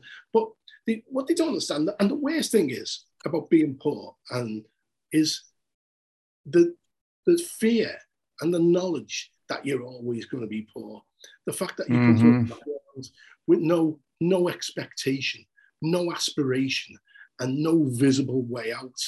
And this is what, to me, journalism doesn't take into account, and largely because most of them can see, you know, from when from when they're young, they can see a path to a world where they're never going to be starving, they're never going to be, they're never going to be using pawn shops, they're never, and and and political journalism, in particular, is weak in that area with working class people. Mm-hmm. So we get very skewed, you know, that you know they become part of the political problem in some ways, and we, we you know it's we we need to try and get voices that speak. Voices that speak for the voiceless, really. And journalism's never had that. I thought the internet would give, and social media would give the voiceless an, an opportunity. As it happened, it turns out giving a voice to those who shouldn't have a voice. Well, it's unfortunately our social media companies amplify certain things about uh, over certain other things, um, and, and, it unfortunately leads to this vicious circle of abuse and abuse and abuse, and it's legitimized everybody's point of view, every nonsense. We have epistemological problem in society, generally speaking, anyway, when we look at uh, our failing IQ as a nation across the board. And I think um, we have other issues, you know. Um, you know, we, we, our education should be apologetic towards other areas of legitimate study and not into absolute insane nonsense about uh, you know these conspiracy theories which like we, talked before the show. It's good to see Alex Jones finally getting his arse handed to him. I have a couple other questions i want to get through before you leave tony because i mean you're so generous with your time and you're wonderfully pick, oh, wonderful to pick your brain. The intersection of social media political commentary, social commentary, mental health, mental health services, or I'm heavily involved with mental health charity, which is one of the most pleasing things I, I get to do every day. Um, but it wasn't available uh, back in 1989 when you badly needed grief counseling, you badly needed mental health treatment so that everyone else was overlooked. We're finally starting to see some type of revival today of acknowledgement of both male and female and, and everyone else uh, who need serious mental health treatment and therapeutic and other means. Um, how concerned are you about the collective mental health of society today in general? Pretty concerned, pretty concerned. Yeah, me too. And, and particularly, particularly the young people, and mm. it's exacerbated by a pandemic. You know, I mean, that it's, I, what you know, right we've always had this problem one of the things that is, I've, I've tried to write uh, about politics, and I, I, was writing more and more about politics, and I was writing quite a bit about the politics. Well, not the politics. The, I was writing more about Northern Ireland. It is politics because the people in on the mainland don't know. Anything. I saw some of it. it was excellent, by the way. Thank you. But like one of the things that struck me, I, I, I went to Belfast, and you can feel the trauma radiating mm-hmm. from people. And there's so much unaddressed trauma there. It's absolutely staggering. The and, mental health department are terrible for this reason. Yes. Yeah, yeah. And you know, and like and and, and yeah, we, we come from backgrounds where people just, you know, sort of like basically the phrase wasn't used, but it was basically mm-hmm. man get on with it. Yes. You know, like, you know, take a big deep breath and pretend nothing's wrong. You know, it's like uh, have a few pints, have a laugh with your mates. You know, and but like the thing is, it's not good enough. It's mm-hmm. not good enough. And and and you know, I'm I'm not fault to anyone. You know, again, coming from working class background, it's important to be macho. You know, sure. yes. You don't want to show any weaknesses. Mm-hmm. It, it, it actually is a failure of ourselves if we if, if we internalize everything 100%. and let, you know you know post Hillsborough, I, I, was speaking to Peter Carney, who makes the banners. His banners uh, uh, are on show in the Design Museum in London now. Brilliant, brilliant stuff. And you know, he's um, you know, he, he, a survivor of the pens, and he mm. was just. And, and he's been campaigning since the very first day, you know, and because that's the only way he could live with it and deal with his own mental health problems. But he reeled off the number of suicides over the years. And he kind of he did it unconsciously. He wasn't like, you know, oh, now, now you know, we're on the phone, we're talking about this and that. We were actually talking about, you know, sort of what we can do in the future. But it's like, it, it's, and it just unconsciously comes out. Oh yeah, you know, such and such the, you know, oh yeah, and then he, then he committed suicide. Oh yeah, and then you know, sort of when when MacKenzie, you know, sort of uh, doubled down on his comments to in Newcastle to the those solicitors. Yeah, five days later he killed him, and you know, it was like, you know, the, I, I, if if 97, I'm just using this case as an example. If 97 was the real number of people deaths as a result of illness, yes, exactly. That's a good point. It's far higher. Go okay. That's good. That's really good because there's and and and and, and it's largely because people didn't know how to open up, didn't know how to deal with their own grief, and and you see it everywhere. And you know, you for, for me, the the this we, we, we're in a dangerous period because the pandemic not only did that, especially to young people, it took young people who should be going through that learning phase of going out, meeting people, making mm-hmm. mistakes and all that, but put them under lockdown for a couple of years. And I'm not criticizing lockdowns here, not, not criticizing that. I'm just saying it, it, it's, it's a fact. And then you've got the, the pressure of the society in social media, uh, body fascism and all that sorts of stuff.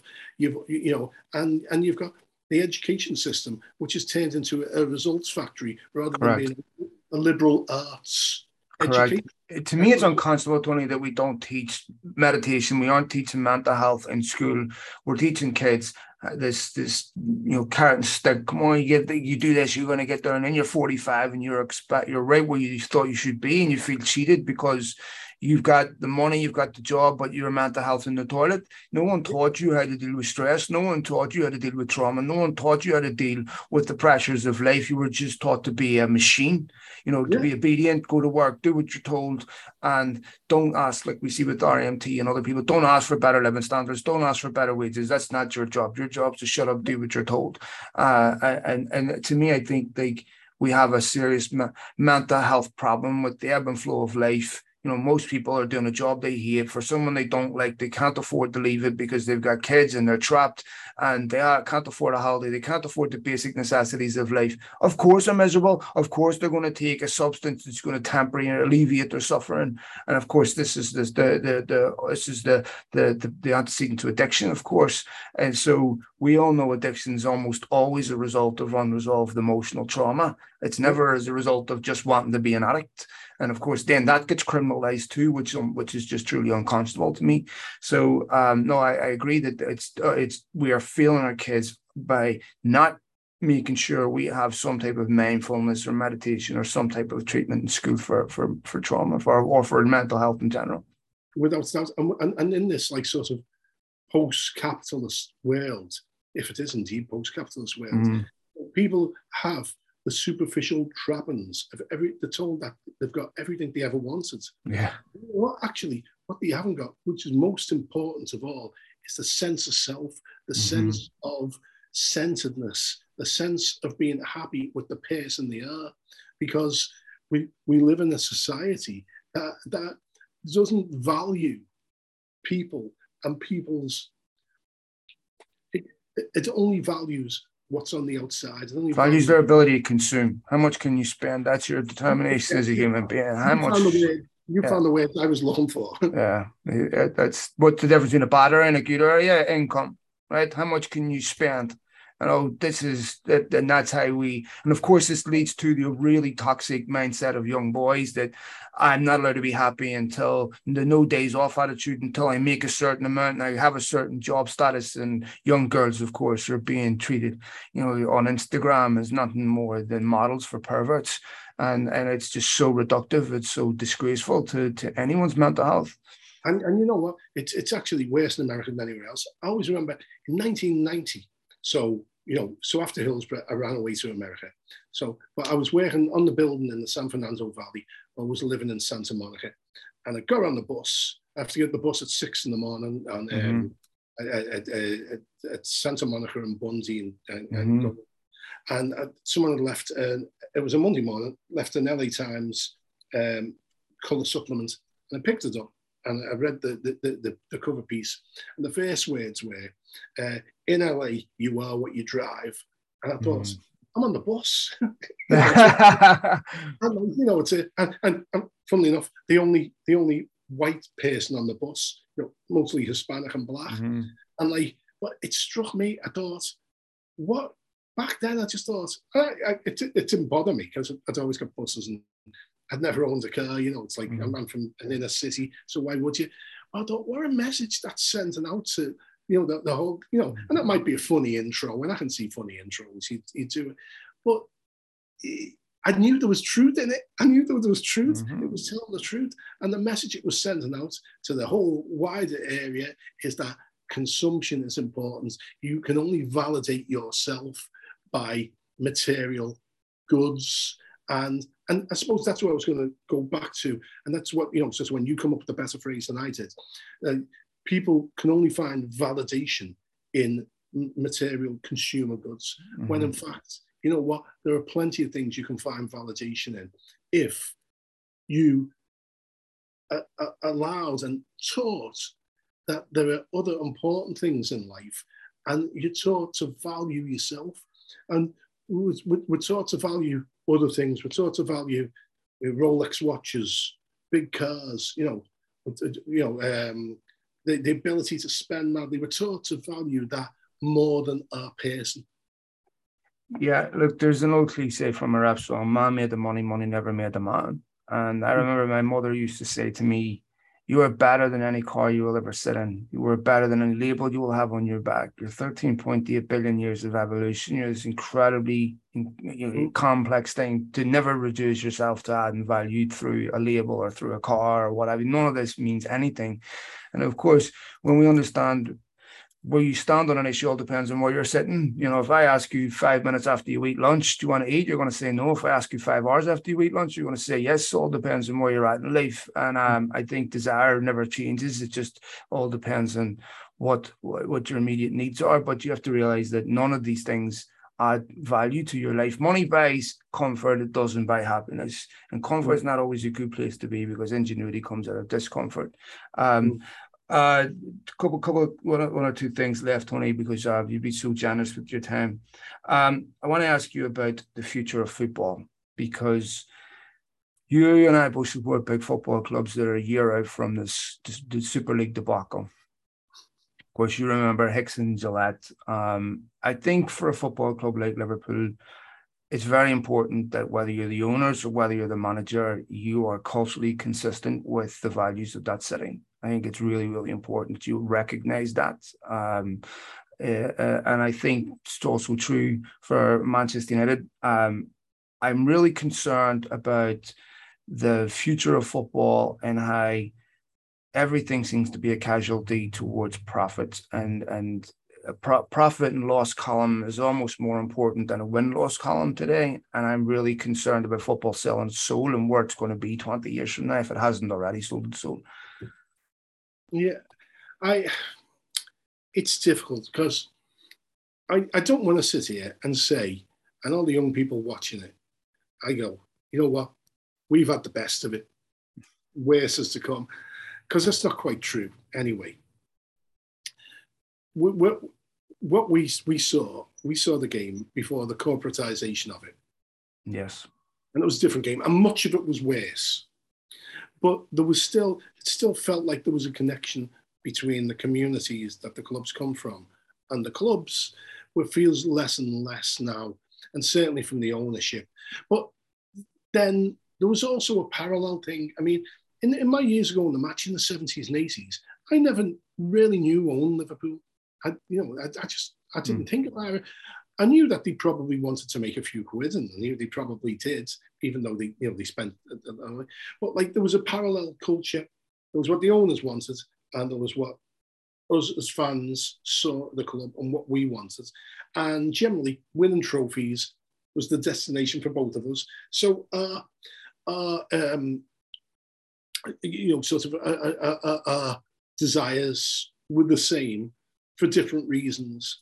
And so so I could live in my culture and they could live in theirs, but it, it, it come together. Unfortunately, you know, in fact, it, was, um, you know, uh, Martin Edwards used to say, and it, it was a joke, I think, I think, but he used to say, oh, the best case scenario is to finish second in everything every year. Maximum profit. Don't have to pay the bonuses. Mm-hmm. one of them. David Gill said something similar, by the way, but go ahead. Yeah, yeah. And, and but once you get into that culture, it becomes completely different. And obviously, mm-hmm. you know, you, have got Fenway Sports Group, and I, I, I, I had a relationship with John Henry, um, and um, not not now, uh, but I did have a, a, relationship. We kind of fall out. You, you tend to fall mm-hmm. out with people. Um, it does anyway. happen. Yeah. Um, but like uh, the thing is, you know what? He, he's not a bad person, right? But what would happen with Liverpool is to make really bad decisions. You tell them they were bad decisions. You tell them not to do it. For example, the ticket fiasco, you know, um, ticket prices fiasco and things Mhm. like that. And they do it anyway. And then there'd be a backlash. And, the, the- you know, the, because they're, they're relatively decent people, that they do a U-turn. Again, if the furlough stuff, you know, the furlough money, to talk that. Yeah. There'd be a U-turn. Uh, there's lots of people that don't do U-turns and you can't put pressure on them. You can't really put pressure on the Glazers. They are feeling under pressure, but it's not coming from the fans, unfortunately. And and and I think that to, to an extent, and United fans won't like this, like me for saying this, but you know, there was a certain element of green and gold until we start winning trophies again. You know, and it's like Mhm. um, you know, and, and Ferguson facilitated them because he was so good. You know, it's um and and and obviously there was a core of United fans who never give up and who always fought the Glazers, but the vast majority backed away from it. You know, and it wasn't as easy for them as uh, uh, for United fans it was for Liverpool because you're letting Hicks run out of money completely. And you know, and so they were easy to prize out. The Glazers were never going to do that. They were always going to be so. But like, it, it becomes harder and harder for the fan to have an influence Mhm. on the club, um, and I think that's concerning. I know United are talking about getting fan representation and selling fan shares, but trust me, with the Glazers, they won't give any any powers. You know as well as I do. Yeah. Um, so, so a fear for that, and what, what I think is different, and I wish, and you can't do it now because the game's so global, and, and most people, to use their way, consume their football through television, through the Mhm. camera, the lens, the cameras. But for me, what was great about it was to be able to get up in the morning, and if, in the, say, in the early to mid '80s when televised games on, and we started shifting the, the kickoff times from days and Mhm. times. You get up on a Saturday morning, and my mate would phone me and say, you know, he said like it, you'd have the Daily Mirror, and you look at so okay, where can we go today? And we we pick a game, and we'll go and get the train or or you drive. We'll go and you, you could just go turn up, pay on the gate, and go in and watch it. And that that's something that the, the modern fan will never have. You know, Mhm. the, mo- most people who support Liverpool and United will never get to Anfield and Old Mhm. Trafford. Mhm. And I think that's it's great in one way because I'm all for, you know, I, as far as I'm concerned, I think it's right and proper to be a Liverpool fan. You know, and, and you know what? And equally, it's right and proper to be a United fan. Mm. You know, you, you know, you, you, you know, you, you're not trying to sell me, or because you, you know, because you're not Scouse, you can't be a Liverpool fan. You know, it, that's a load of bollocks. That. Yeah. So, so you know, so it's wide, but makes it it makes it a very, very different game. And you know, and what, what one of the I- I think the, the positive things is seeing the way the modern player. We we went through that period. I think the most depressing period was in the 2000s when the big money had, had already come in, it's hit, and the players were behaving in a manner. You know, you'd hear all about the roastings and Mhm. I ridiculous consumption and all that. We've kind of moved through that, and the players are great. You know, uh, when- when I, I interviewed Rashford, um, uh, oh, be well, probably coming up on five years ago now, four years ago. Anyway, I, I, I, I got stuck on the train, so I sent the, the transcript through to my wife to type up for me while I, I was stuck on a train. And she, um, I, I said to her, I said, "This is one of the most impressive young men Yeah, I've ever met. kid. and I said, like, you know, I said, and, and the worst thing is when you're in this business and people don't realize is you meet people and you still want the nice people to win. Yes. So, you know, when I was a fan, United just wanted them to get beat every time. But you know what? It's like uh, you, you meet people like Rashford and you think you want them to do well. And, you know, it's like, and that puts you into confliction. Do you want United to win or not? Well, Uh, yeah. wanting the individuals to do well overrides the, the and that's the thing. We come back to where really where we started. Do you know what? Football really is as great as it is, as in, and I believe it's really important to your culture, to your sense of self. It's kind of defined who I am, where I'm going. Mhm. In many ways, it's the least important thing in the world. And you know what? What's the most important thing is your humanity. And what's the most important thing is the commonality. I've Mhm. got more in common with most United fans than I've got with Boris Johnson. I've got more in, Hundred common. I've got more in common with United fans than I have with, I don't know, rugby union fans Mhm. certainly. And and it's kind kind of I, it's been a long journey because you know I've been a dickhead full of hatred. We all have young kids, you know, um, I, I, you know, sort of when when I was younger. It's been a long journey, but you come to see is that it's you know even at the worst moments, you know, when United won the treble mm. um, in 1999, I had I had some of the lads who I worked with over me mates, and I got German beer, and we had drab beers. and anyway, and you know, you know what happened. You know mm. what happened. Mm-hmm. And my wife was away working, so she was away for five days. And basically, I looked at the lads, and like when the final whistle went, I said, "I'm going to the toilet, then I'm going to bed." I was around so 2005. yeah, yeah, yeah. I was like, Before going to bed. down and we came back. Like, how did this just happen? So I know how you felt. I was like, let yourself out, let yourself out. And I went to bed and I went to bed for 24 hours. You know, I was like, I didn't mm. want to get up. And then I thought, now the sun's risen. There's a new season around the corner. You know, it's like and the, the joy's fleeting, the misery's fleeting, really.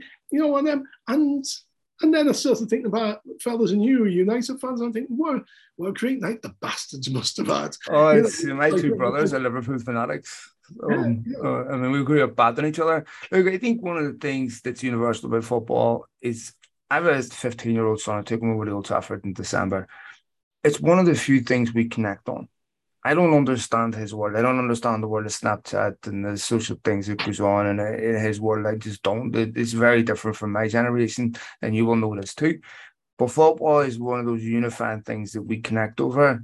And while driving to school in the morning, the car will talk about football. And he's an American kid, but essentially grown up in a UK Irish influence, and and, and um, you know, most of my friends that are in my house are English or Irish or what have you. So, you know, that's very heavily influenced by them. And um, of course, they're Liverpool, some are Liverpool fans, some are Arsenal fans. And, and the, the banter between us never gets serious to where it gets personal. You know, we'll, we'll tease each other, we'll talk to the of each other about our football teams, but I think there's certain things that transcend football that I just don't really have any interest in. That um, are, are you know, the end of the day, it is only football, and I. Uh, but I love the fact that it is something that I connect with my son deeply over. And I'm sitting watching a 15 year old American kid playing football manager, which is unbelievable to me. But it, but it is a it's a unifying force in in many ways. Even if he supported a different football club, it wouldn't matter to me. And I think that we saw during the pandemic when fans couldn't go to games the impact it had on a lot of people's mental health and social life. And I think, you know, it's not quite what Bill Shankly said. It's more important um, than life or death, but it is very important, and it does much more than just 22 men kicking a ball around. Tony, this has been an absolute pleasure, mate. I've got about 20 other questions I never got to, but um, I, I would love to get you back. And uh, like I said, it's been a tremendous pleasure for me, and I've been a great supporter of your work and fan of yours. So thank you so much for doing this. Uh, it's, it's, a pleasure anytime. And you know what?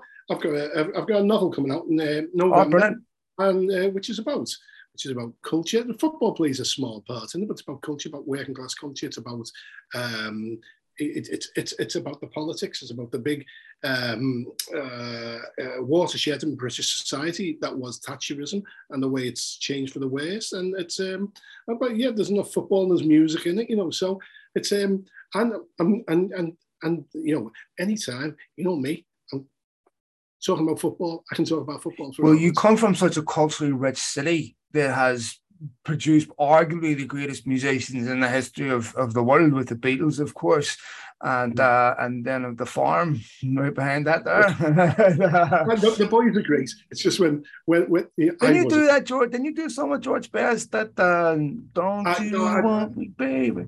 Was that it? No, was that? I'd left the band by then, you know, oh, and, and, and, and they they do great. They had great success, but it was a very different band. You know, I I I played the trombone. We had the brass section there. Brilliant. It was, it was, you know, people say it was more like the, the undertones meet Dexys you know, it's uh, than than what they had the hits from. So so it was really brilliant from from my sense. I never had a feeling though I missed out on it because the sound was so different to the sound when I was playing. So you know, it's um, so you could you know, no no no sort of envy or bitterness. But you know what? I wasn't the greatest musician in the world, but I look good. It's an art, it's an art Tony. It's something you do for the love of it. That's what you. That's what the whole purpose of art is. Oh, you don't have to be the best. Absolutely. Uh, uh, I would love you to come back and talk about your novel because I'd be really interested to hear about that. Um, absolute pleasure, mate. Thank you so much for doing this and enjoy the rest of your evening. Thanks, Tony. Yeah, speak to you soon.